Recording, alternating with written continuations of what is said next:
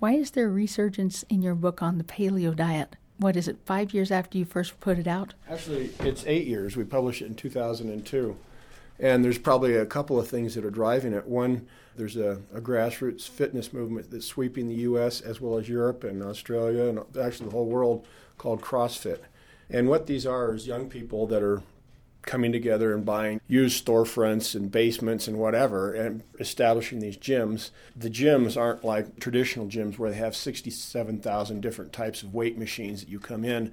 They promote doing more natural movements like lifting big objects, small objects, doing a variety of different activities, pull ups, sit ups that don't require specialized exercise equipment. And then they also emphasize doing endurance, breaking it up with all different types of stretches and so forth. So a more natural uh, type of exercise program. And associated with it, they've adopted the paleo diet as their de facto diet because they believe that this diet has a natural basis in human evolution. I think that's driving as well. Also, the medical community, I think, has picked up on this and they're seeing the vast therapeutic effects of the diet for chronic diseases that afflict uh, most people in the Western world. So the book was originally marketed as an anti obesity book, which was never my intent.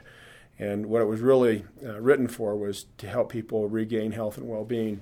And so I think that the medical community, particularly uh, general practitioners, are advocating this type of approach. Another reason why I think that the book sales have absolutely skyrocketed is because we are now in a very interconnected network of people because of the internet.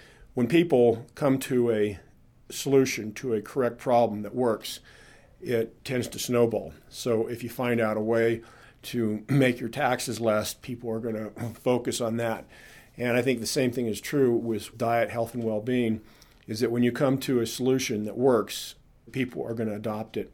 If a solution doesn't work, then the diet falls by the wayside. And so I think that many of these popular fad type diets that have a, a lifespan of, you know, one or two years after publication, they fall by the wayside. But if something continues to work, people find out about it. And if it's doable, if it's something that you can last and do for a lifetime, then I think it becomes a viable option. You know, I, I think that originally this diet was kind of taken not very seriously. It's kind of like Fred Flintstone and and Barney Rubble. But the, I think the scientific basis for it is being increasingly recognized. And what I bring to the table that's different than many of the popular diet doctors is the scientific credibility. I publish in top tier nutrition and scientific journals. So when we make a recommendation about diet and health and well being, we always back it up by scientific studies of our own or other, other folks.